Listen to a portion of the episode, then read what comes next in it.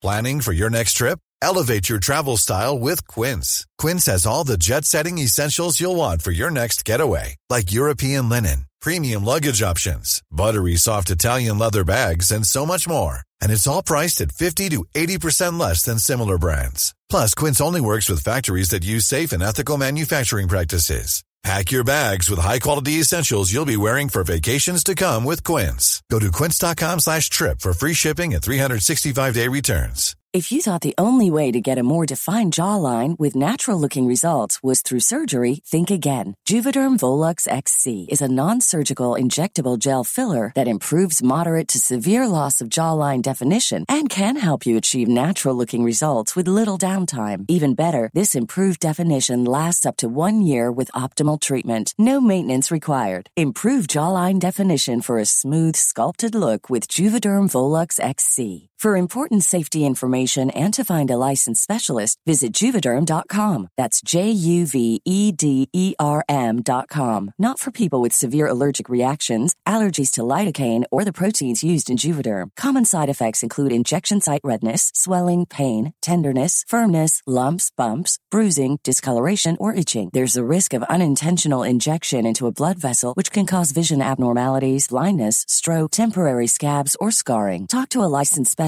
to find out if it's right for you. There's never been a faster or easier way to start your weight loss journey than with PlushCare. PlushCare accepts most insurance plans and gives you online access to board-certified physicians who can prescribe FDA-approved weight loss medications like Wegovy and Zepbound for those who qualify. Take charge of your health and speak with a board-certified physician about a weight loss plan that's right for you. Get started today at plushcare.com slash weight loss. That's plushcare.com slash weight loss. plushcare.com slash weight loss. Welcome to Borderlines, a Canadian immigration law and policy podcast. I'm Steven Meurrens. On this episode, we are joined by Sean Rehaag, an associate professor at Osgoode Hall Law School. Sean is also the director of the Center for Refugee Studies and the director of the Refugee Law Laboratory. If you're interested in Canadian refugee law, both institutes are definitely worth checking out. Professor Rehaag recently published two papers which form the basis of our discussion today and today's episode. The first is titled Luck of the Draw 3 Using AI to Examine Decision Making in Federal Court Stays of Removal. The second paper is titled Claim Types in Canada's Refugee Determination System An Empirical Snapshot. Both papers are interesting. The second is, in my opinion anyway, is a must read if you want to see a breakdown of refugee success rates based on claim type, judge, country of origin, and more. It actually contains very detailed breakdowns. So beyond just saying that a claim is LGBTQ, it breaks it down based on whether the claimant was lesbian, bi, gay, trans. Gets into very detailed breakdowns of refugee success rates based on say, forced sterilization, objections to government, and so on and so forth. It's a very interesting paper. I'll link to it in the show notes. And I don't follow many people on Twitter, uh, but Professor Rehaag is one. He can be found at S E A N R E H A A G. Uh, Professor Rehaag has been on the podcast before in episode 31 where we discussed his uh, research on extra legal factors that influence outcomes in Canadian refugee adjudication. That was the sentence that I put in the show notes for that episode, but the easy way of thinking about what that episode was was how much does a refugee claim depend on who the individual tribunal member is? Today, we discuss Sean's use of GPT to conduct legal research, artificial intelligence and decision making, differential results in federal court and immigration and refugee board decisions, and how to identify if differential outcomes are significant or actually a problem. Um, it was a very interesting episode and a pretty good follow up to some of the previous articles, or not articles, episodes that we did on artificial intelligence. I hope you enjoyed today's episode.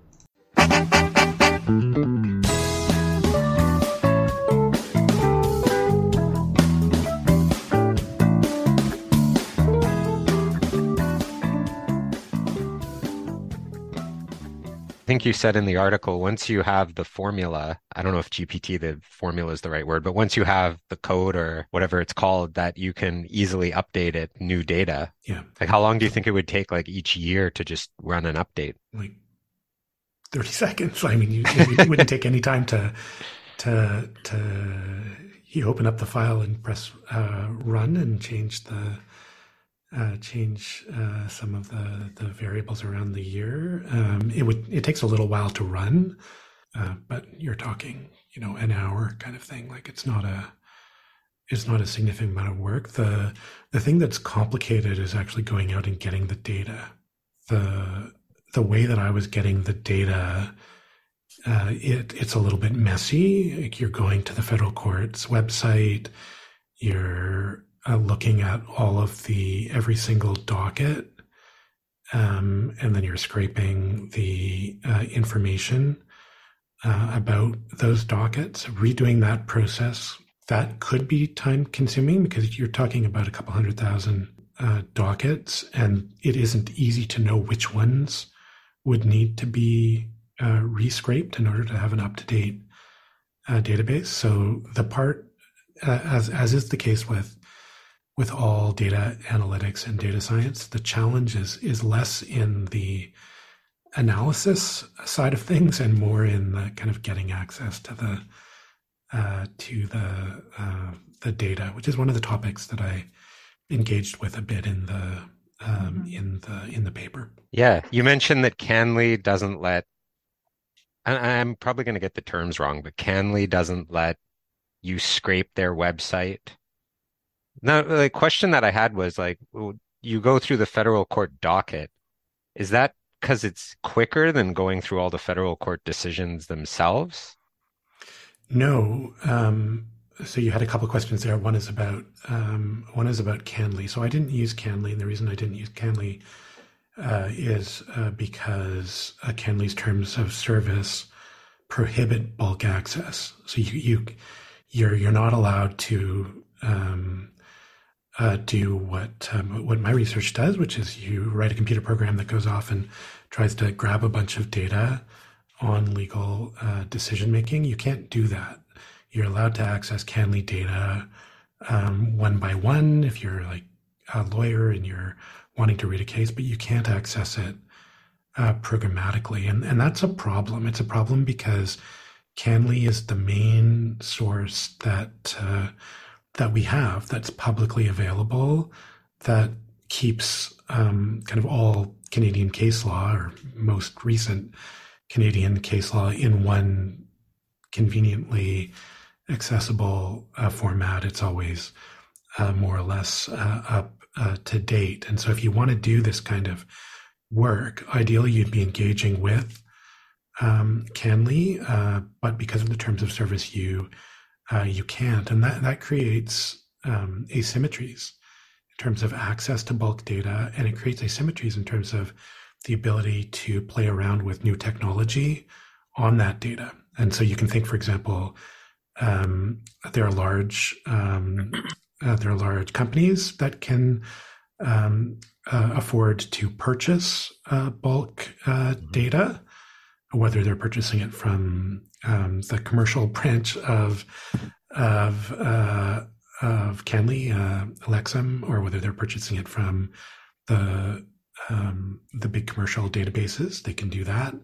There's also startup uh, companies that are, are uh, accumulating this kind of data. You can think of uh, Blue J Legal as an example of a uh, a law and, and, tech startup that has put together uh, data. So this data kind of exists. It's in the hands of, of some commercial actors. It's also in the hands of the government. So the Department of Justice can uh, play around uh, with this data. Uh, it's not easily, though, in the hands of independent uh, kind of uh, university-based researchers like me or uh, lawyers who might might want to play around with mm-hmm. um, technology in, in their own workflows. So that that's a real problem. Um, but that wasn't the reason why, for this specific stays project, why I used um, federal court uh, docket data. Um, one of the advantages of the federal court's website is that they do allow for non-commercial reproduction, so the terms of service don't prohibit uh, scraping. So that's that's one reason that I I, I use the federal court's um, data. Uh, but the main reason I use the federal court's data is because um, not all stay decisions are published. In fact, very, mm. prior to 2018, very few stay decisions are published. Um, and even since then, there are quite a few stay decisions that aren't really decisions, they're just kind of like orders. Um, those aren't uh, all uh, published. And so uh, the result is that if you want to go beyond just what's in the published decisions, if you want to study um, certain kinds of procedural decisions, or you want to study stay, uh, you want to study leave decisions, uh, for example, you have to go beyond published decisions. And one of the places where you can look is um, the online dockets because they contain uh, information about um, each kind of step uh, along the way. And so that's why I chose for this project to use the the federal court dockets. Of course, that makes sense because when we last had you on the podcast to discuss the the your paper on differential leave rates, that would all be in the docket. There's no published mm-hmm. decisions. And That's um, right. and and uh, and you clarify this in your paper that that the the docket um, you know, I, I even looked, at, and I've seen the docket in terms of cases that I've run too. The docket is a um, is something much more brief than a decision itself, but that the decisions won't be there on the federal court website. They may be on CanLII, um, but might not be in both languages. And in fact, um, likely would not be in both languages, but that um, that at least the the basic facts can be scraped off of the docket if you have the savvy to be able to go in and scrape that data and then analyze it. Um, so I, I, thought that was a useful element of that, and to just show um, what it takes to kind of break down the information that's available on the website for those who have the skills to kind of go in and and find it. Yeah, you don't. You definitely don't get the facts of the uh, the cases in in the dockets. You definitely. all you really know is that someone has applied for judicial review. You you often know uh, what kind of judicial review. Like, is it a judicial review of a refugee decision? Is it a judicial review of a an administrative deferral uh, request? And then you know the various steps. Like, did the mm-hmm. did the respondent oppose uh, whatever request, or uh, was there a hearing, or file a motion um, record? Was it replied yeah. to? Exactly. So you, so you, have all of that. Whereas on the federal court um, website, you do also have decisions. Um, all decisions, not all decisions, most decisions that are published uh, on CanLII are also published on the federal court's um, website. Uh, but one uh, somewhat uh, frustrating uh, exception is stay decisions. So um, the federal court does identify cases that a stay decisions that it thinks have some precedential value. It gives those stay decisions a neutral citation. They're published on CanLII and on the federal court website, and they're fully translated.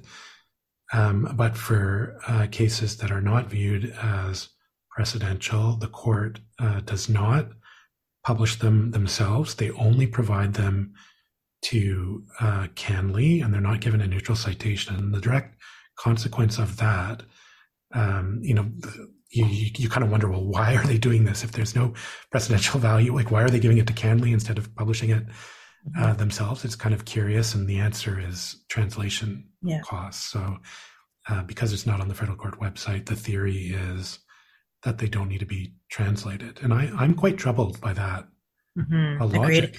Because if it's true, if they if they're right that they can avoid if the court is right that it can avoid obligations um, to translate decisions by just giving them to a third party like CanLII, then in principle they could do that for for all decisions, right? Like they could they could simply decide, well, we're no longer going to publish any of our decisions. We're going to give them all to CanLII, and if CanLII wants to translate them or whatever they can, but that they that that they don't have to. And so that I I I think that there's a uh, for those of us who are, are interested in, in language rights and in language rights in legal practice, um, it's it's a bit uh, it's a bit troubling. Yeah, and I would say, hmm. and I, would need to look back over my own jurisprudence, if I may, uh, that I have found that when a judgment is delivered from the bench, um, I have not found those deci- decisions to be reported. And so that I think probably happens more frequently in stay motions where they're going to render their decision from the bench. And perhaps that is another kind of um, situation in which they, they rarely do get recorded. Because um, as you say, they're not considered decisions in quite the same way, but rather just orders. I'm not quite sure what the distinction is here, but that's just something that I have found. I got an order from the bench, but it never turned up as a reported decision. Yeah, I've I've done some some work in the past about that question um, about uh, uh, when does uh, when when does the court decide to publish something uh, versus uh, not publishing something. So I did a project with um, um, with one of my uh, one of my doctoral students, Pierre André Thériault, and and we looked we looked into the question of um, so there was a there was a period uh, where the federal court uh, was doing uh, was deciding whether to publish its decisions um, uh, using a fairly similar kind of logic that they're currently using with stay decisions. That is, mm-hmm. if a decision was viewed as not having precedential weight, then it was not given a neutral citation, and it wasn't given to CanLII or anyone. Like it just never appeared um, publicly. Um, and so the, the federal court went through a, a variety of different practices around uh, that over the last uh, uh, over the last ten years. Um, it uh, some of the uh, when when I looked at this empirically, it was kind of interesting to see that some judges viewed all of their decisions as having precedential mm-hmm. value, and others as uh, viewed virtually none of their decisions as having precedential value, and gender was a a major predictor. Mm. Gender of the judge was a major predictor uh, oh, of that. that. Doesn't so surprise you can, me. you can. I don't think it was a finding that didn't surprise a lot of people, but it yeah. was quite. The, the, difference was quite stark. Mm-hmm. Um, and so, um, uh, but regardless, there's something. There's something that sits with difficulty around the idea of of, uh, of stare decisis and the idea that a judge issuing a decision is the one who gets to decide whether their decision mm. has precedential value or not. Like that's not norm. It's not normal. Yeah, I wonder if that's limited to uh, immigration law or in other areas. Yeah, well, I mean, and, I won a case in 2014 where the judgment just said that the judge was adopting paragraphs, whatever, 35 to 37 of the applicant's memorandum of argument as their reasons. And when it, the facts came in, I thought this is going to look weird on CanLII but uh, it was never reported. And Then it makes you wonder, like with judges whose names you don't see that often, um, whether they are just saying, like you said, that they don't believe their decisions are of precedential value, but they're actually rendering a lot more decisions than you'd otherwise think. Yeah, I mean, I think I think there's lots here. There's there's questions here about the strategic use of um, of uh, uh, of being able to decide whether or not your case should be uh, published, you can imagine that if you have a very sympathetic um, party, uh, but you're a judge who has policy preferences, um, you know, that prioritize kind of border control, you can imagine, you know, giving a positive decision but not publishing it. Kind of mm-hmm. uh, strategically, there's there's definitely concerns um, in the United States around uh, this practice, um, uh, both in terms of gender and race and whose voices uh, get uh, amplified uh, in jurisprudence. Um, so there's there's quite a few concerns. on the on the flip side, the argument is, well, why do we need thousands of precedents and especially what do we do about the fact that we know that jurisprudence on many key issues that you can find you know hundreds of cases that go one way and hundreds of cases that go another way like what are you supposed to do that do with that as a as a lawyer uh, as as a judge and so there's uh, there has been in many jurisdictions um, concerns raised about there being too much jurisprudence in the migration uh, context and and, a, and, mm-hmm. and a desire to kind of send some signals to the bar about which of those cases are ones that really that really uh, matter. So you can kind of understand. Uh, you can also understand that there have been periods where the court uh, the federal court in particular uh, has had resource uh, issues around translation, mm-hmm. and so you know publishing fewer decisions is one of the ways of saving money um, uh, on that kind of budget line. So there's there there's there's a lot uh, there's a lot going into this question of of when did decisions uh, when did decisions get published. My sense, though, is that um, partly because of the large amount of jurisprudence uh, in in the migration field, um, migration law is one of the areas where moving beyond standard legal research methodologies of kind of reading one case and reading another case and grabbing the bits that you like the best from it. Um, that that we need to think about moving beyond that that methodology. And I think some of the tools that I use um, to try to extract uh, meaningful information with the assistance of of of AI, uh, I think that's the I, think that's one of the directions that the that not not only academic research but legal practice is is probably going in. Yeah. I mean, if you look at that saying, bad facts make bad law, a judge being able to say that they don't want their decision to have precedential value would also, you know, alleviate that concern that those bad facts are going to create bad jurisprudence. Um, going off what you just touched on in terms of the research that you do with artificial intelligence being helpful for practitioners, um, you also mentioned in one of your papers that the flip side is that it may be helping the department draft decisions that are just designed to kind of not block, but make judicial review more difficult. Do you want to elaborate on that a little bit?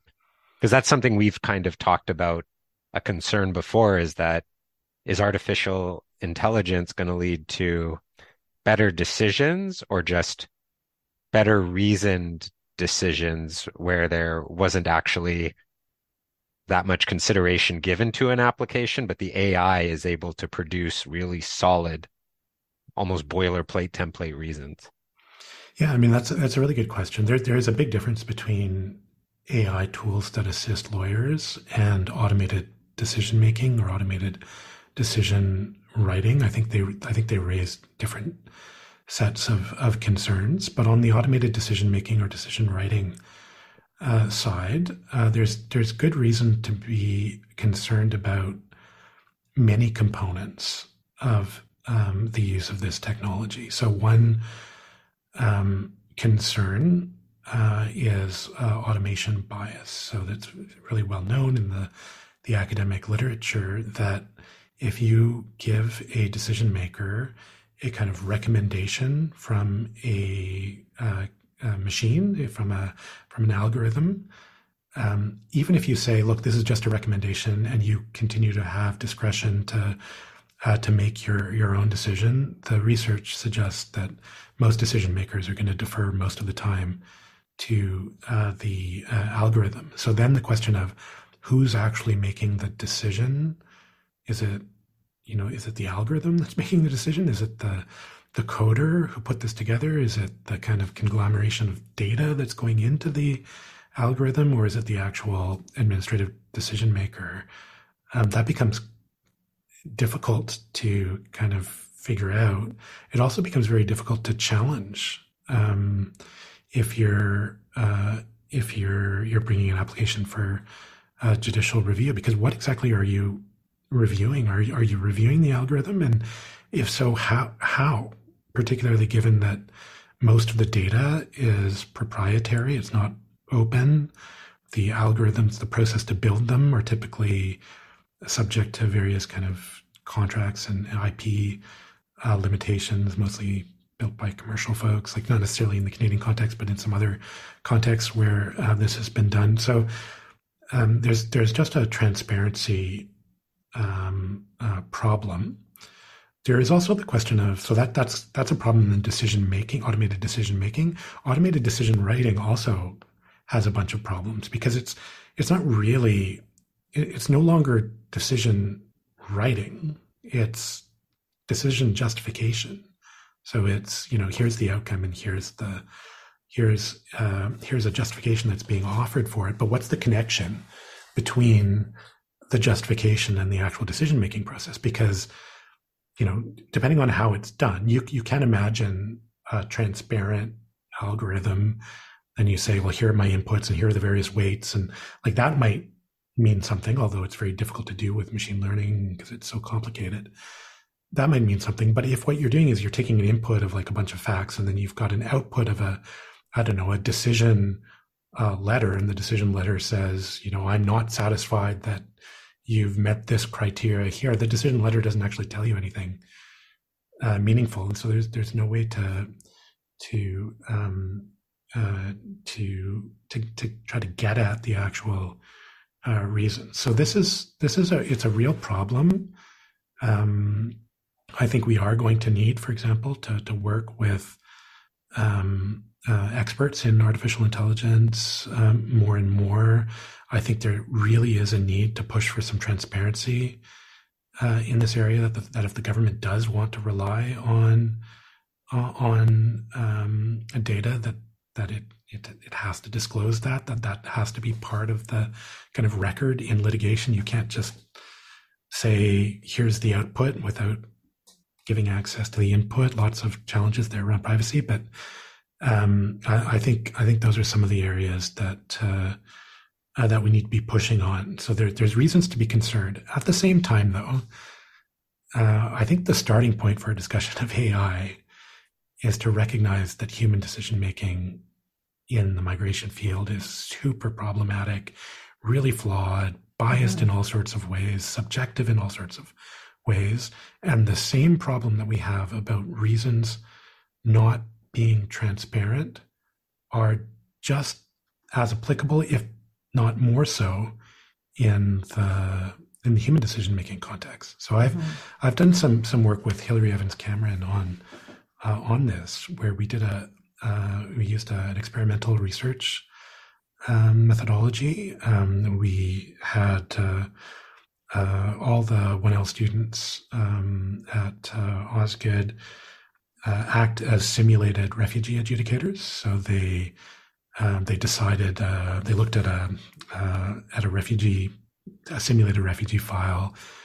Um, it was a sexual orientation file. The only issue at play in the uh, file was credibility, and it was specifically uh, whether the claimant's asserted sexual orientation uh, was whether they were being truthful or not with regard to their sexual orientation. Um, so this, the simulated adjudicators, they had to indicate whether they found the claimant to be credible or not, and then they had to provide um, reasons uh, for why they found the claimant to be credible, credible or not. And the uh, the experimental value that we were playing with was um, does what the claimant looks like um, matter? And so we divided the students into groups, three groups. One group um, just saw a text; they didn't see an image uh, one group saw an image of a, of a claimant who presented in ways that tracked onto research about um, about uh, uh, what leads people to perceive someone as straight. Um, another uh, that whose uh, presentation tracked stereotypes about um, what leads people to uh, view someone as queer. and then we just looked at the the outcomes, and predictably, uh, the, students were more likely to believe the claimant whose physical presentation uh, matched stereotypes about uh, what uh, sexual minority bodies look like. Um, so that was not uh, surprising. Uh, what was quite interesting, though, was that was entirely non-transparent in the reasons. So, in the written reasons that were provided, the students who didn't believe the claimant, they looked at you know, contradictions in the evidence or um, or changes uh, in the evidence or uh, indicators that the claimant had falsified certain documents or whatever. Uh, and so if you just if you take the reasons that they wrote seriously, it would appear that it's those kind of traditional markers of credibility that were driving the decisions. But we know because we have this experimental methodology that it was actually the image that was driving the uh, the outcome. And so I'm quite confident that that happens in real life uh, as well. And so just because someone says, you know, here's why your refugee claim fails. Here's why you're not credible. You know, that doesn't mean that that's actually why they're the the person was uh, treated as not credible. So, um, uh, all of that to say that when we and you know, my research also shows massive variations in grant rates depending on uh, who serves as the uh, decision maker at the Immigration and Refugee Board, at the RPD, at the RAD, at the federal court. So, um, all of that to say that human decision making is a really problematic. And what I would really like us to do, rather than uh, kind of immediately reaching for AI to replace decision makers, I think we should be using AI to interrogate the decision makers, to audit decision makers, to do what I've done and shown that outcomes in federal court stay applications appear to hinge, at least in part, on which judge um, is assigned uh, to the case. If we do that kind of thing, if we use AI not to catch fraud by applicants, but to identify racism by immigration officers, um, why why is why would the government think that one of those things is more urgent to do than the other? It's a purely kind of political uh, decision. I think we should be pushing for uh, the use of AI in this kind of rights enhancing uh, way.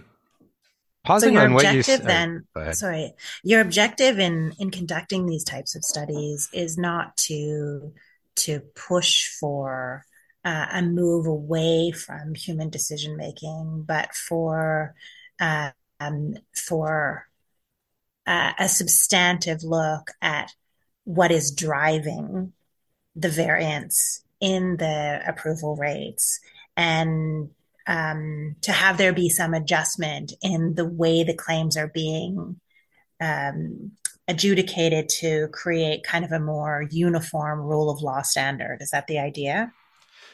Yeah, I mean, we can take that too far. You could have a uniform standard by saying, you know, everyone from Mexico has their claim denied. so you can you can get to uniformity. Um, mm-hmm. I, I, don't think we, we need uniformity, but a little bit less subjectivity. I think what part part of what I try to do in my research is to say, look, there's subjectivity in all of these forms of uh, decision making, and that combines with really high stakes. For some mm-hmm. of these, like for stay decisions, someone might be saying, you know, don't send me back because I'm going to be killed or whatever. Like th- these are these can be very high stakes mm-hmm. uh, decisions, and so by pointing out ways in which there is subjectivity in those decision in those decisions. You know, my aim is not to attack the the judges or or mm-hmm. or the court or to discredit the the system. I have a lot of respect for everyone who engages with the, the system, including the, courts and, and the judges. My my intention is simply to um, point out uh, way reasons to be concerned about outcomes, and then to use that to suggest ways to uh, to improve um, uh, to improve decision making, and so that could mean mm-hmm. you know, greater access to oversight.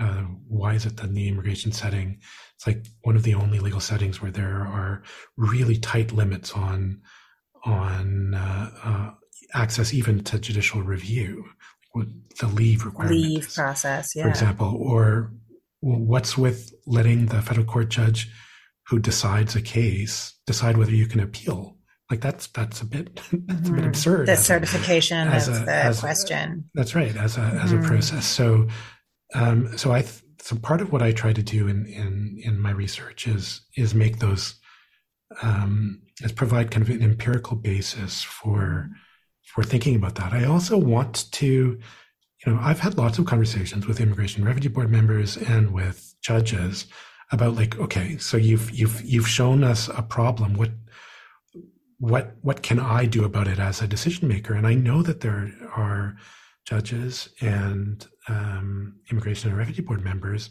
who have looked at the data and they've said, "Oh, I really had no idea that I was an outlier on mm-hmm. um, uh, on this, and I'm I'm going to be reflective and and thoughtful about that." Um, so so that's another way that I think this this uh, kind of uh, of uh, of research uh, can be uh, can be uh, productive uh, mm-hmm. and uh, um, yeah, and and just helpful to get us to rethink our mm-hmm. processes. Yeah, that actually yeah. touches on a point that I was going to um, ask, which is, um, you know, you're tracking these stats. Did the federal court on their own track these type of stats, or as you kind of just alluded to, are the judges kind of seeing it for the first time and everything was so siloed that judges may not have known what the norm was for leave granting or stay granting? Um, I, I don't know the answer to. I don't think. I mean, I just don't know the answer. You'd, you'd have to ask yeah. the, the court about whether they're uh, whether they're doing that. I do know I have spoken to some individual judges who have told me that that, that they have tried to track some of their own um, uh, some of their own uh, decisions. Um, so, but I but I, I think that's a good question. As an institution, you know, there there are really important, strong norms about judicial independence, and we need to. You know, the last thing that we want is to just get rid of uh, judicial independence. So we we do need to be careful about this. But um, most uh, institutions that make high stakes decisions, they think very carefully about how they design decision making to reduce the kinds of errors that are most problematic. And so my um, my doctoral student, Jonathan uh, Kan, has a, a, helpful way of thinking about this, which is what, what might we learn from the airline industry um, in terms of the design of high stakes decision making in um, in uh, legal settings. So, you know, when a plane takes off, there's uh, uh, there's this is a, a high stakes setting, right? You've got a whole bunch of people whose lives are in the hands of the mechanics and the uh, the air traffic controllers and and the pilots. Um, and sometimes things go wrong. Sometimes things go horribly wrong. And so, what does the industry do? The industry creates a whole series of processes that are designed to try to prevent the worst possible outcomes. They create all these checklists. They have um, redundancies that are built in. So they they, they they have all of these measures, and there's there's there's whole kind of scholarly and industrial disciplines that have been built up around um, trying to create um, uh, good decision making in these kinds of high stakes settings. And I, think the uh, I think that the legal system could uh, could learn something from uh, from that. So why is it that the decision makers get very little feedback on um, what actually happens. Um, you know, someone isn't recognized as a refugee is sent back, and you know you, the decision maker never knows what uh, what happens to them. Um, the Immigration and Refugee Board, you know, there are uh, thousands of decisions that are judicially reviewed. They don't really have a good process for integrating that feedback into their own um, uh, decision making processes. It's kind of ad hoc that know, a lawyer works for the board will come up with some training based on a particular pattern that jumps out at them, but there isn't like a systematic um, uh, a way of, of of approaching judicial feedback. I think uh, I think we should be moving in in in that uh, direction, and I think what the the logic should be we know this is a high stakes form of decision making. What can we do to avoid uh, the worst possible um, uh, the worst possible uh, errors? And I would say the worst possible errors are you know sending someone to a place where they're going to be persecuted, tortured, or uh, or, or killed. Mm-hmm. And uh, as you said in the paper, the standard to which an applicant is held in raising a stay application is uh, that they need to evidence that they would face irreparable harm. And when they're doing that, especially as a as a last uh, effort, the because many of these applications are brought on an emergency basis, there's a huge outlay of resources. And I think part of what you're trying to shed light on through this paper is um, the imbalance of access to some of the information that um, that has existed in the past, and just trying to um, to level that field um, by use of these um, AI tools so that at least the applicants have the same degree of access to the information that's available um, as to the outcome of, of decisions um, at the federal court.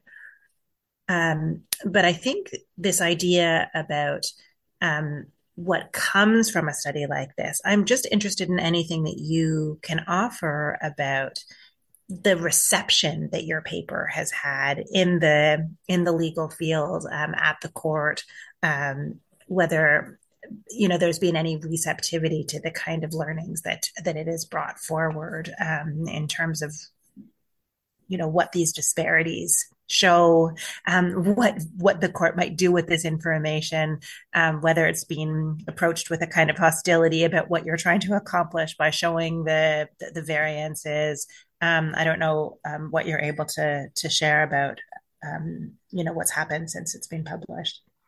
Yeah.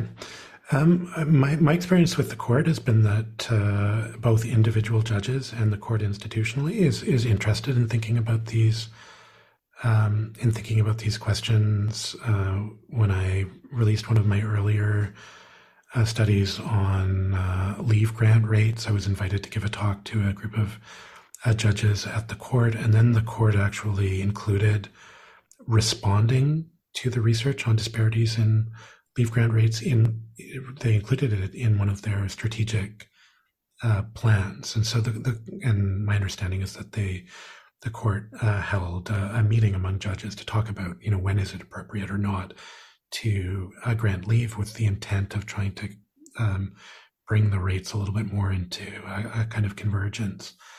Um, so the, the court uh, has in the past been um, interested in engaging uh, for the current uh, uh for the current uh, study. As I said, I've had engagement with individual judges. I also have a meeting with uh, um, with the chief justice to to discuss it.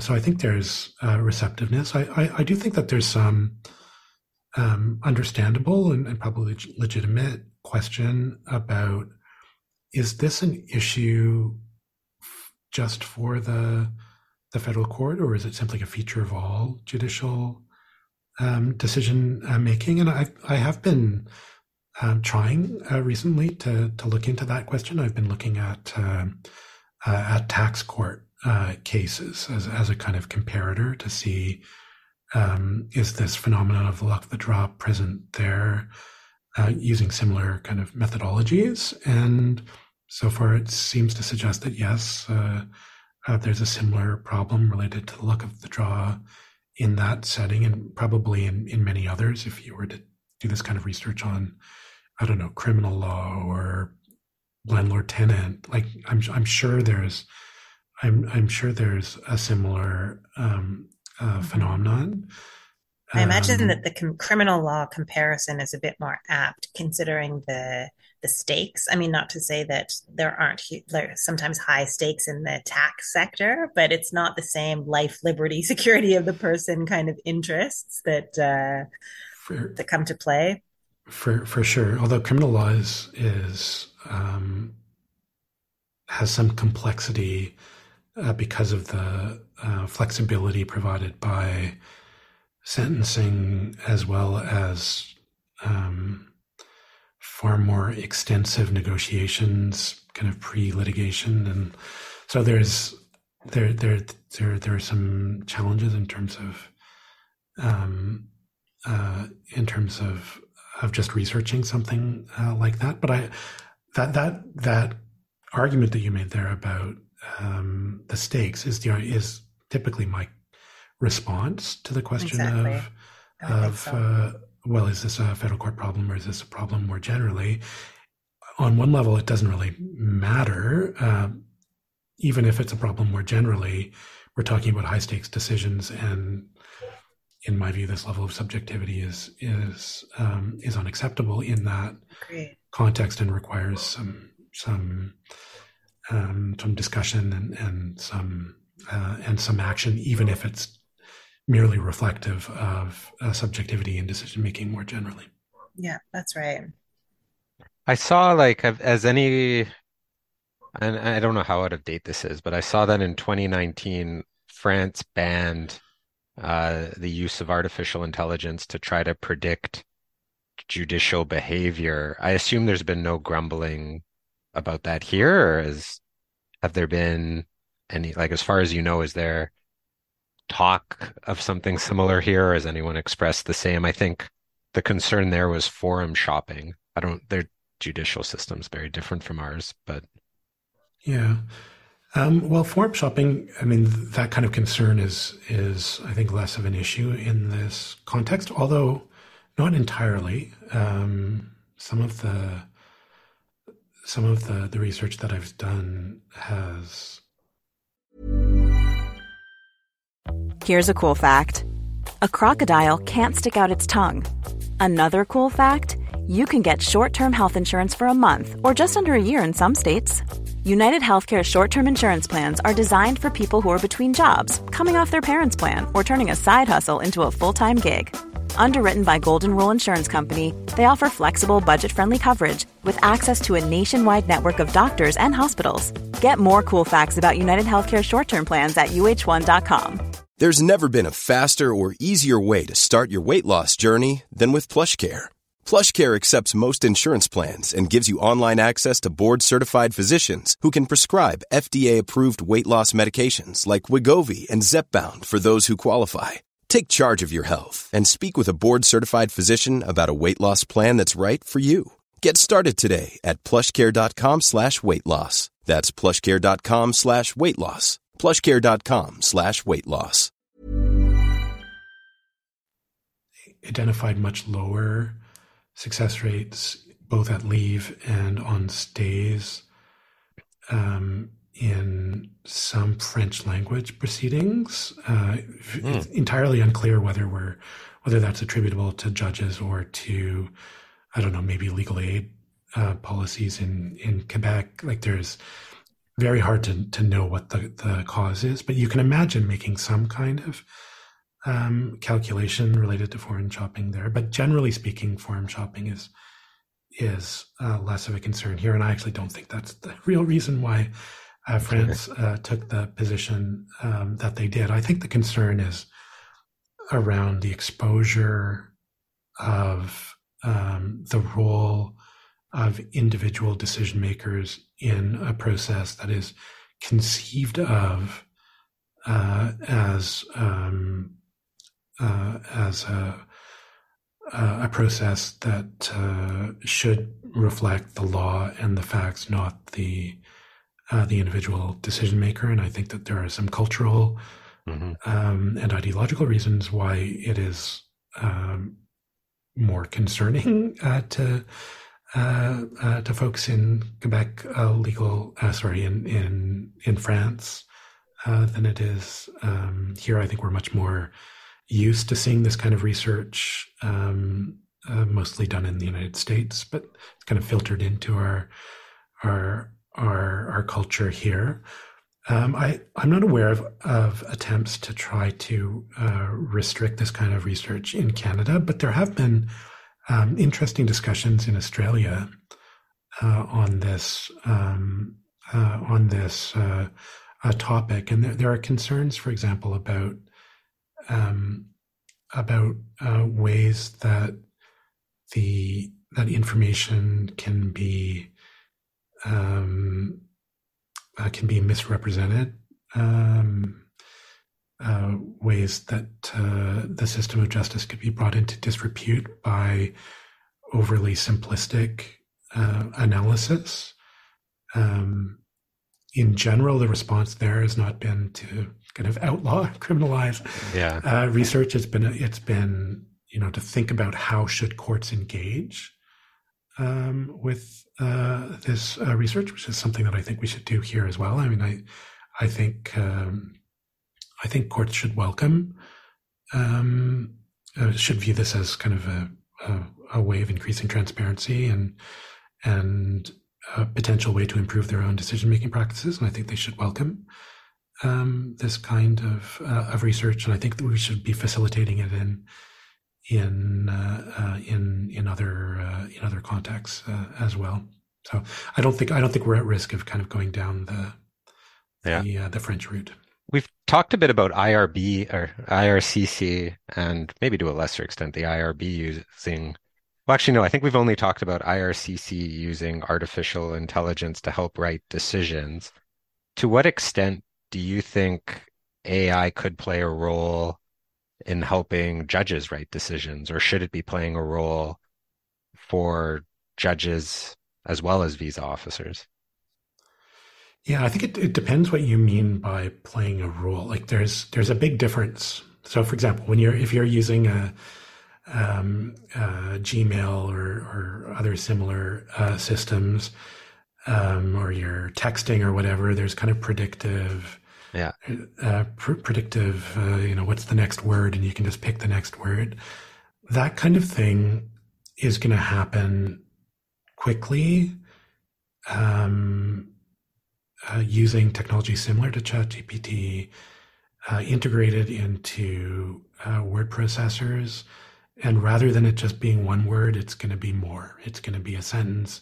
It's going to be a paragraph. Um, and I've watched this. Um, uh, for, I've been on sabbatical for the last uh, uh, this year, and um, I spent the year. My kind of main objective for the year was to improve my coding skills, and so I've been coding. Um, a lot. And uh, there is an equivalent kind of tool that will predict the next word um, uh, thing, uh, which predicts the next line of code or the next chunk of code. It's also uh, put together by uh, OpenAI that produced ChatGPT. It's called Codex. Um,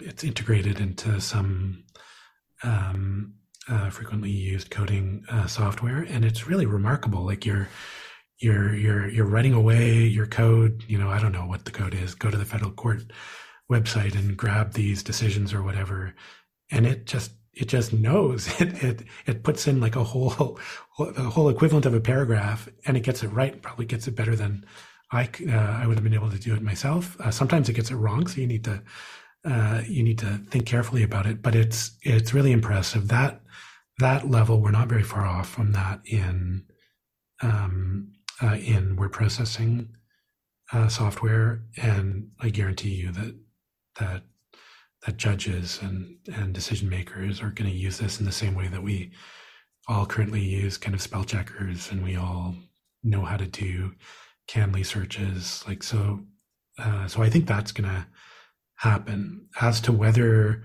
we have more sophisticated um, systems uh, that uh, kind of do the equivalent of what lawyers do all the time, where you have a an old file that you use as a template for, you know, you've, you've done a, a stay application. Uh, you go, you grab that file, you plug in the new. That kind of thing is also likely to. Um, it, it's something that you could you could do fairly easily through uh, AI systems, and, and I suspect that that will eventually happen uh, with decision decision writing as well. The thing that everyone's more scared of than that, though, is like a fully automated system where instead of instead of actually sitting down and writing a decision, it's more of a checkbox kind of thing. Like, is there a credibility issue? Yes, no. Mm-hmm. Is it?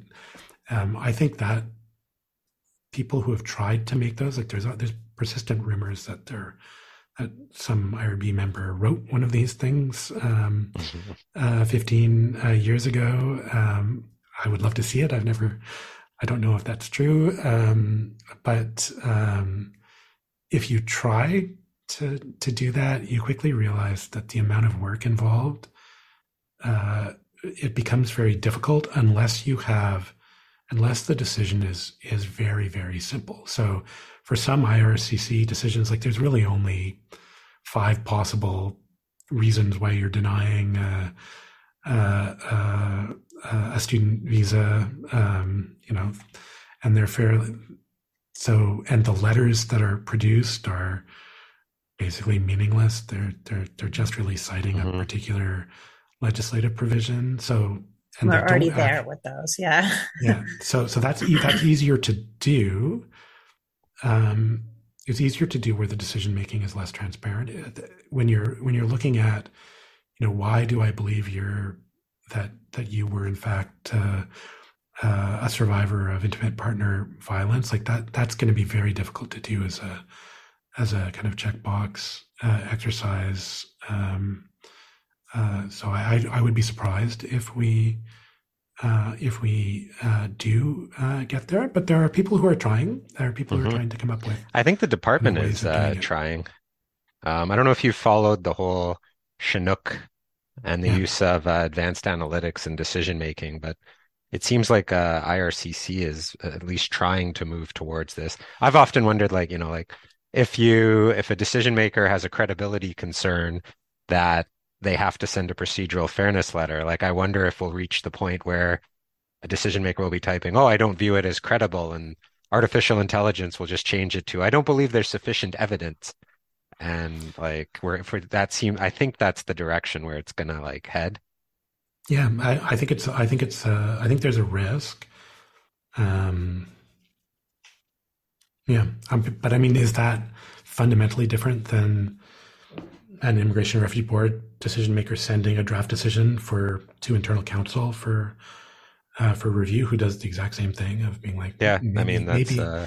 maybe reword it so that you're not saying um, that you're just saying i'm not satisfied instead of saying uh, you're not credible you know like it mm-hmm. so uh, I, I i think i think there's reasons to be i think there's reasons to be to be worried, but I think it's a I think it's a bigger question than just the the the technology. I often have this this question when we think back, you know, the the, the big uh, the the Baker case, the uh, the question about uh, reasonable apprehension of bias by uh, an immigration officer, a decision maker who said, you know, wrote right into the record that the reason that they were denying um, uh, an immigration application was because the uh, the decision maker had basically too many children and was taking advantage mm-hmm. of the mm-hmm. of uh, of welfare and and just displaying all kinds of of uh, of racist and xenophobic uh, stereotypes. But there's an interesting question here about was the decision maker in that case actually doing a good job because mm. they were actually articulating their their honest reasons mm-hmm. for the decision and on one level that's exactly what you want both mm-hmm. both because it facilitates because it facilitates uh, uh, that's oversight. transparency right it's it's it's transparency and would you rather have that same decision maker say you have not provided sufficient evidence to satisfy me mm-hmm. that you're going to x right so um, so I think this is these are these are are things that we need to be concerned about, but they're on one level they're they're basic administrative law um, questions yeah. uh, rather than necessarily just a matter of of technology. Mm-hmm. One of the no, questions that I've had around AI, and you know, now with uh, you might uh, have an answer to this, and I've discussed it with Deanna before, is is it possible? Like, so let's suppose that the AI is going through all past decisions and it notices that visa officers traditionally have had a lower approval rating for temporary residents for people from Africa.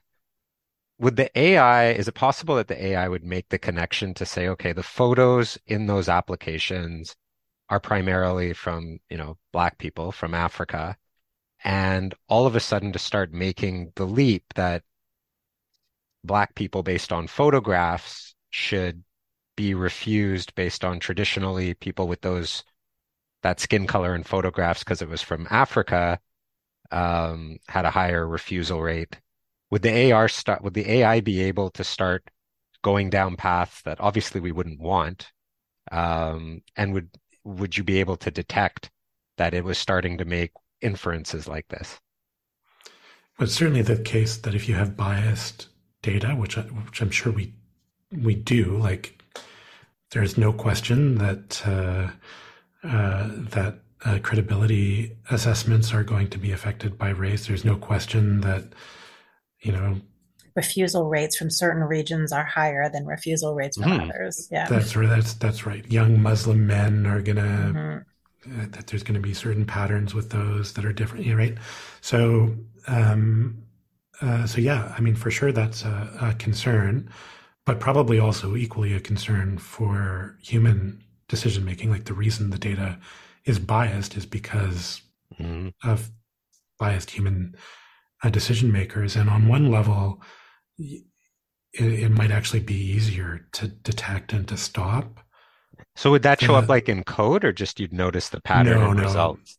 So part part of what's complicated about using uh, about using uh, machine learning is that there's no there's no code like the the the I mean there's code, but there there's no instructions in the code about how to um, to to make particular inferences. It's what the what the system is doing is it's um, is it's inferring um, uh, it's it's detecting patterns and then replicating those patterns. And so to the extent that the patterns are you know racist or or um, or problematic in various other uh, ways, it is going to the system is going to um, is going to reflect that. But what you can't do is you can it's it's easier to audit AI decision making than it is to audit human decision making because mm-hmm. you can mm-hmm. run the thing like thousands of uh, uh, of times and you can change the the data that you're that you're feeding in and so you can you can do things like you can try to find ways of masking um, race in the uh, training data and in the data that you provide to the um, uh, to the AI, or you can uh, you can um, uh, you can try to uh, introduce synthetic data. So rather than using only actual data, you can um, you can modify the data. So you can create kind of composite data, or or you can reduce the amount of data. Like you could say, well, we're only going to put in uh, into this system a certain number of people from Africa who have been denied their application on this basis, where we're always going to have the same number of people who are granted and who are denied within particular demographics. Like there's there's lots of ways that you can play around with it. Skew the information essentially to remove this the sort yeah, so you, of systemic so you can bias. Either, you can either try to mask it or, and there's there's there there there's lots of kind of new technologies around transparent uh, AI that try to address some of these uh, some of these concerns. So if if all that happens is someone goes off and is like, oh, cool, GPT three can uh, can write me a decision, um, and I'm going to feed in all of the refugee decisions that are available on I don't know on CanLII. I I scrape all the decisions in violation of CanLII's terms of service. I put them into uh, uh, into GPT three, and I ask. I then say, okay, here's a new factual scenario uh, write me a decision, it's going to write me a negative credibility decision because of the biased data set. So yes, we need, the people who are designing these things need to understand all that. But I also think, as I said before, that there are opportunities here to use AI to um, do audits on automated decision making and on human uh, decision making to to make visible some of these uh, some of these biases. Mm-hmm.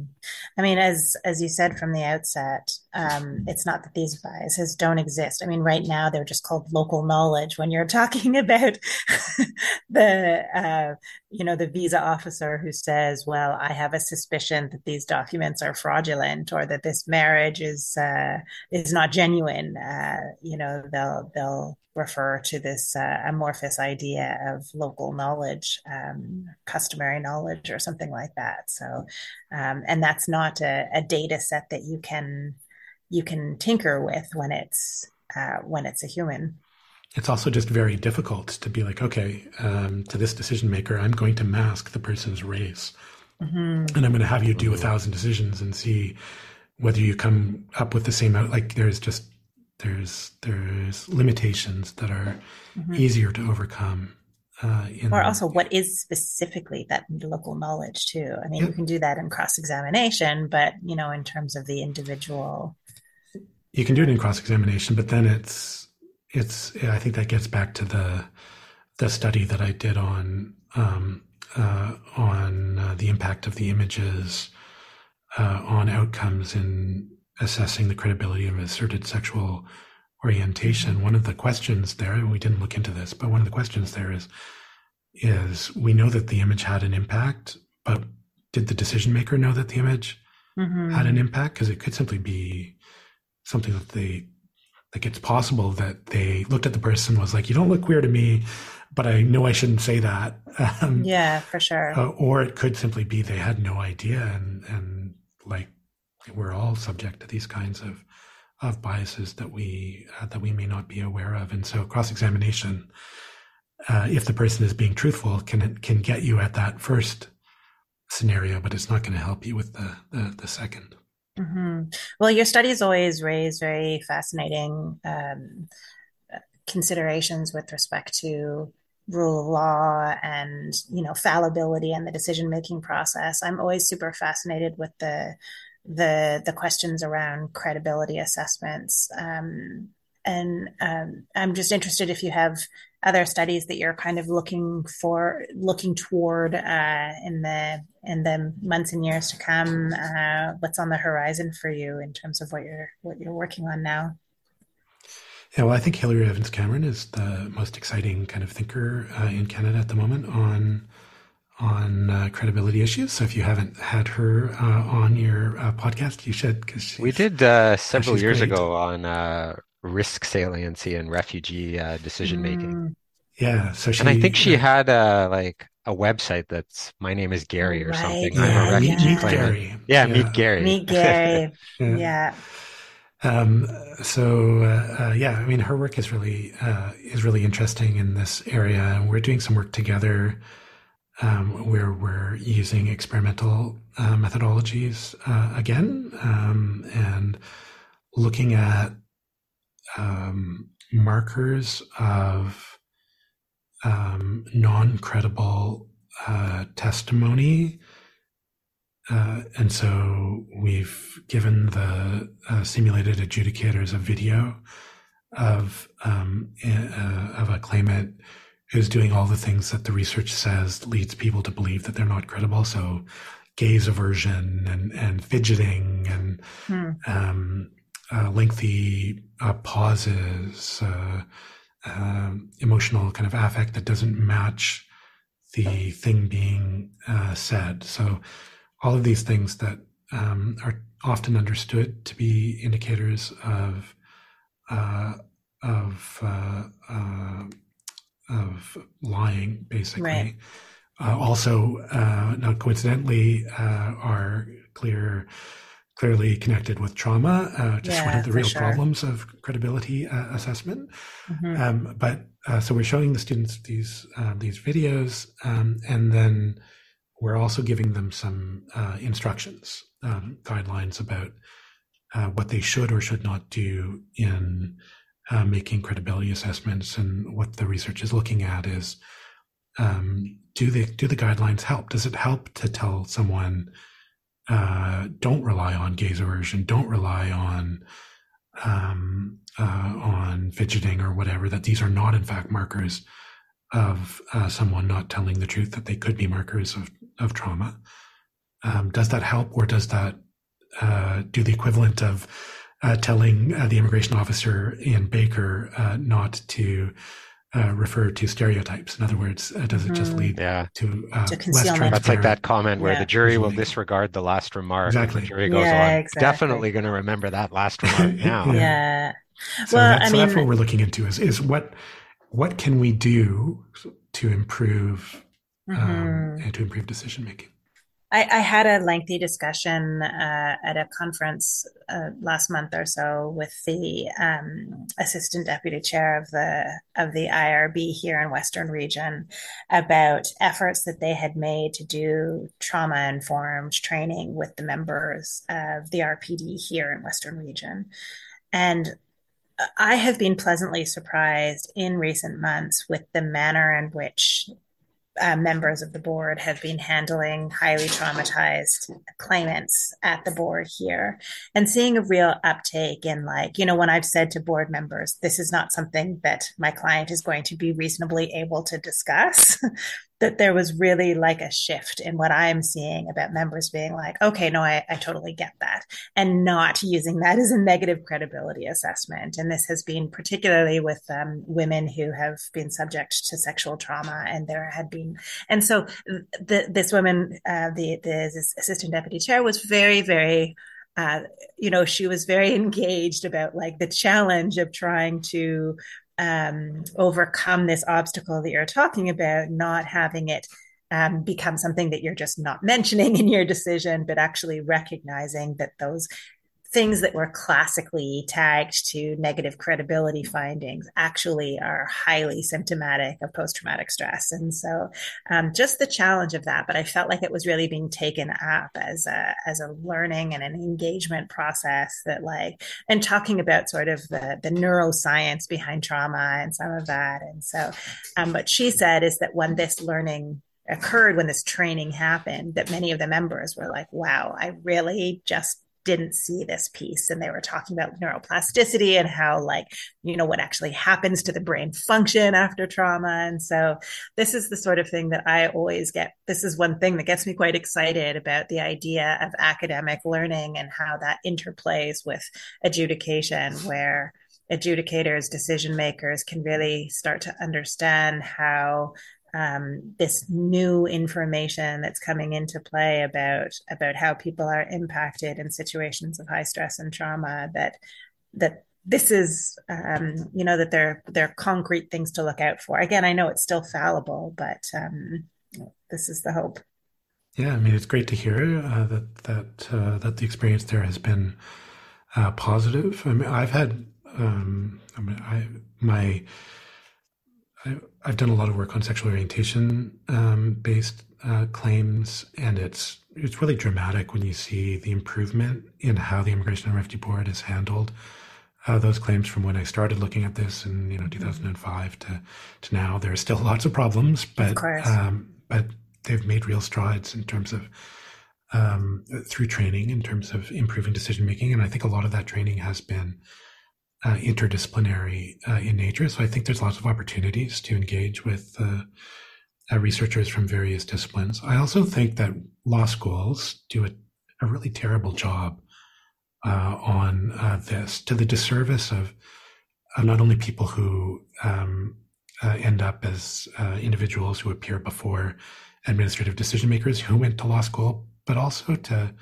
to to lawyers. I, I I think that we we we spend so much time teaching about appellate level mm-hmm. reasoning um, and kind of big doctrinal questions, which are important. And as a lawyer, you need to be able to engage uh, with those. But the bulk of what lawyers spend their time doing uh, is is thinking about the facts and, and reasoning with mm-hmm. facts and trying to be persuasive about the evidence that they've um, that they've uh, put together, and it's it's remarkable that you can go through uh, law school uh, and never actually learn about uh, things like uh, you know what does what does truth telling look like, and, sure. and what's the relationship between between that and and trauma, or between that and cross cultural communication, and it's it's really something that that, that I hope uh, I've been trying to push in my own uh, teaching uh, to, to, to not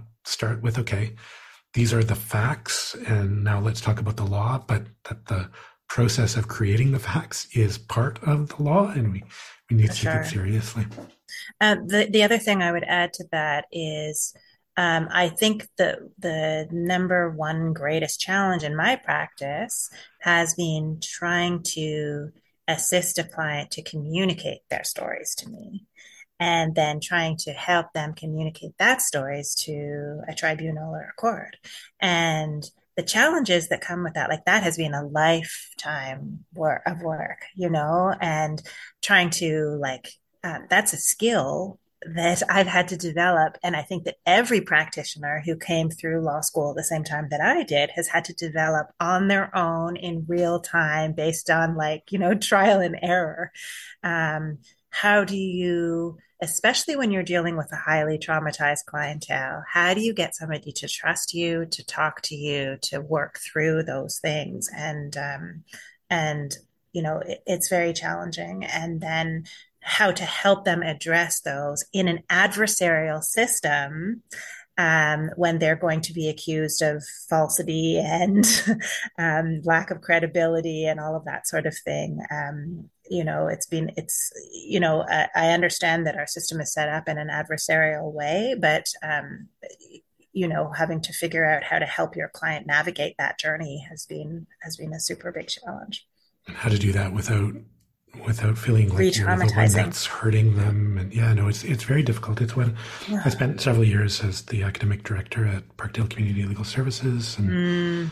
um, so uh, a legal clinic connected with Osgoode and that was that was one of the things that we spent the most time um, uh, learning about together, but also just struggling uh, struggling with. As if you're someone who wants to who, who who's become a lawyer because you want to work with marginalized populations and you want to uh, help uh, them empower themselves and you believe in kind of community uh, lawyering uh, principles and yet part of what you're doing is helping them engage with a, a, a, a process that is traumatizing how do you yeah.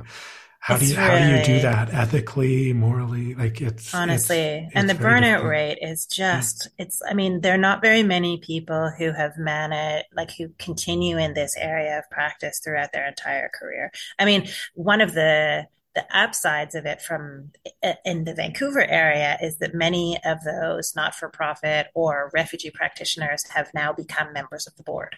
So that's the uh, that's the upshot here is that we now are appearing in front of people who actually understand this side of the practice. But um, but you know, every year we're seeing some of the people that are entering my year of practice who are just like they're just done because it's it's it's it's quite punishing, you know, and to watch your client be put through these types of hearings, facing off against a minister's intervention. Um, it's quite punishing. Um, and I think that, yeah. It's very difficult. I think it's difficult for everyone who's involved in the system. I think it's difficult for the uh, the, the decision makers. Mm-hmm. Um, uh, I think it's difficult for uh, for for the judges. I, I, I think it I, I, I think it's a hard area of practice. Well, I've been thinking about this of like how do I teach how do I how do I teach my students this stuff in a way that's that's um, ethical and, and sensitive to people's lived uh, experiences. There's been a lot of debate in the academy around how do we think about kind of trigger warnings and mm-hmm. how do we prepare mm-hmm. students. And it's one of the things that I've struggled with. Uh, I haven't struggled with it in uh, other classes. I teach administrative law, and it's very easy to be like, okay, we're about to read this case that's kind of difficult in the following ways, and here's how we're going to try to manage that. But when I teach refugee law, it's like every single case. It's it's yeah. it's all about trauma. It's all about violence. It's all it about. Really and so, what does it mean to um, uh, to to help people navigate uh, that? I think we often just, you know, it's just the nature of the of what of what we're doing, but that doesn't feel like a satisfying Mm-hmm. It doesn't feel like a satisfying it really answer. Doesn't. It feels like we're just kind of not giving students the, the, the tools that they're going to need if they're going to yeah. going to practice in this area.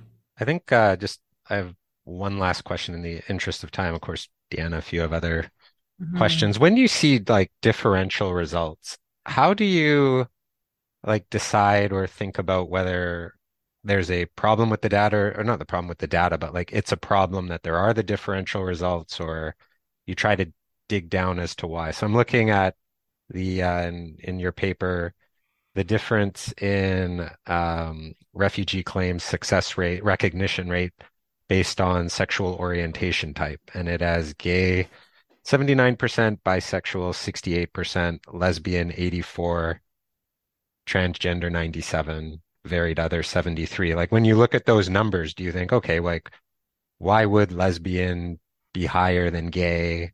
Does that suggest that there's i don't even know what like the, a problem with the decision making or is there a reason why the underlying facts support that like where do you kind of take your analysis from once you see differential results yeah and we get the same question around differences in grant rates by judges like if it's a 5% yeah. difference, does it matter? Is it 20%? Is it for like where, where is the point at which it matters? Because if you're an individual and you, you don't get refugee protection because uh, your your judge was three percent less likely to be generous. It doesn't really matter whether it's three percent or fifty percent. Like you're still yeah understandably uh, feel that, that, that there's been an, an, injustice. And the short answer is there isn't really there isn't really an answer to this. Um, uh, I think we look at the uh, I think we look at the stakes and we say um, and we say uh, when we see large differences, it, it's a problem. And I think we can say that without saying large is 10%, large is 30%. Like I don't, I, it would, it would be arbitrary uh, anyway. But when I look at uh, the specific example of, um, of sexual orientation based claims and uh, the ways that different subsets of sexual minorities uh, succeed at different rates, um, it becomes even more complicated because there the, the issue is uh, is okay. I've I, have i have identified that there's a difference, but what's the cause? Because mm-hmm. one possible read of what's going on with lesbian claimants, for example, is that lesbian claimants are facing persecution not only on the basis of sexual orientation, but also on the basis of of of gender, and that that intersects in ways that are uh, amplifying um, the harms that they uh, that they face, and that that accounts for it. But there's also a read that would be, uh, well, you know, straight men find uh, gay men more threatening, mm-hmm. um, and therefore uh, are more sympathetic to queer women than to uh, queer uh, men. And so I think the answer is that that these patterns are interesting, but that we need to know we need to know more than just that there's a difference, and we need to to, to look into uh, why. So I have looked into why um, in the context of bi claimants, an area of interest of uh, of uh, mine. Uh, so my concern is not that you know in this particular um, uh, study that there's a sixty whatever percent chance if you're bi versus seventy whatever percent chance if you're a gay man. My concern is that that pattern has been consistent since 2005. And that if you then look at some of the rationales that have been given in the past, judges were, were sometimes quite blunt and basically said, bisexuality is not a thing. I don't believe it. Mm-hmm. Um, uh, more which is a broader than, kind of social perspective that is not confined. Yeah, erasure of, of bisexuality is is a uh, is a well known problem. So, um, uh, more recent cases don't do that, but they are more likely to find um, bi claimants uh, not to be credible. And I think the logic is, well, isn't this a convenient way to explain away uh, um, different sex relationship or children or um, uh, and you do see that in some of the uh, some of the cases, and so then that leads you to, to like, okay, well, if that is what's going on, what can we do, um, ranging from actually getting people to think about it for a second. You know, if you were going to make a fraudulent claim and you knew that bi claims are less likely to be successful, and you knew that as that you can make a claim as a gay man or a lesbian with evidence of um, different sex um, uh, sexual uh, histories, why why would you pick the yeah. one that's less successful? You can have those kinds of conversations. Um, you can have conversations about, well, you know, actually there is a bias against bi folks, and and you need to bring that to the attention of the decision makers. And here's some scholarly research uh, uh, about that. So, uh, from my perspective, the stats are are a starting point. Uh, they're a kind of audit, uh, but they do require other methodologies in order to really dig into their their their causes.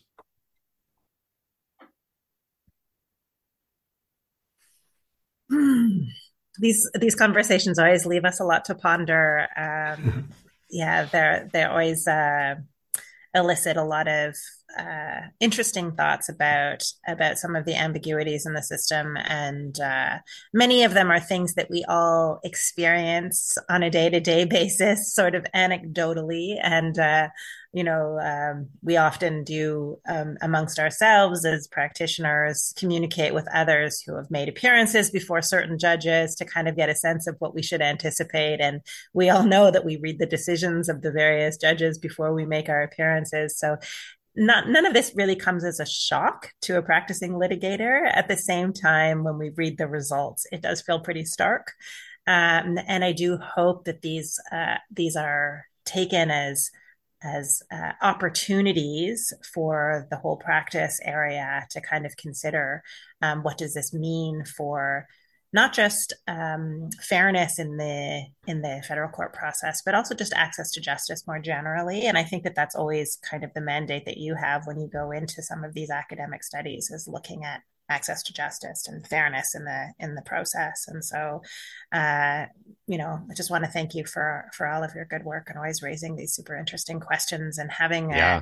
a, uh, you know uh, a very innovative uh, approach to it because I do think that this is going to open up other studies of its type um, and continue to help level the playing field between um, applicants and and respondents counsel so that uh, that people can continue to, to to use these types of tools to to to address claims like this. Would you tell lawyers learn to code? Uh, I I think uh, not being afraid to code is um, uh, is worthwhile. I actually think the skill set that leads you to be a good lawyer, which is kind of uh, being able to look at um, uh, at uh, complex norms and break them down into components and and try to work through kind of logics and decision trees. That's something that uh, that um, a lot of lawyers are are very good at, and that's the same kind of exercise that mm-hmm. um, that one would do with code. Uh, but I think that um, while I would encourage um, lawyers and especially law students uh, to learn uh, to uh, to code, um, I think what's more important is is um, being willing to engage with the uh, the underlying technologies and as ChatGPT, for example, shows we're now at the point where you can engage with machine learning without necessarily um, getting into the kind of nitty gritty of of coding. Uh, I think lawyers are are uh, that just like you know learning how to search CanLII is a key skill. Learning how to engage with these systems, learning how to interrogate automated automated uh, automated decision making systems. I think these are all things that lawyers, uh, whether they like it or not, uh, whether they learn to code uh, or not, uh, are going to have to deal with. Yeah, okay. definitely. Well, thanks. Uh, thanks for coming on. I hope you enjoy the rest of your sabbatical. Well, thank you very much, and thanks for the yeah. thanks for the conversation. Yeah, anytime. How would you like to look five years younger? In a clinical study, people that had volume added with Juvederm Voluma XC in the cheeks perceived themselves as looking five years younger at six months after treatment. Look younger, feel like you. Add volume for lift and contour in the cheeks with Juvederm Voluma XC. Reverse signs of aging by adding volume to smooth laugh lines with Juvederm Vollure XC. For important safety information and to find a licensed specialist, visit juvederm.com. That's J U V E D E R M.com. Not for people with severe allergic reactions, allergies to lidocaine, or the proteins used in Juvederm. Common side effects include injection site redness, swelling, pain, tenderness, firmness, lumps, bumps, bruising, discoloration, or itching. There's a risk of unintentional injection into a blood vessel, which can cause vision abnormalities, blindness, stroke, temporary scabs, or scarring. Talk to a licensed specialist to find out if it's right for you.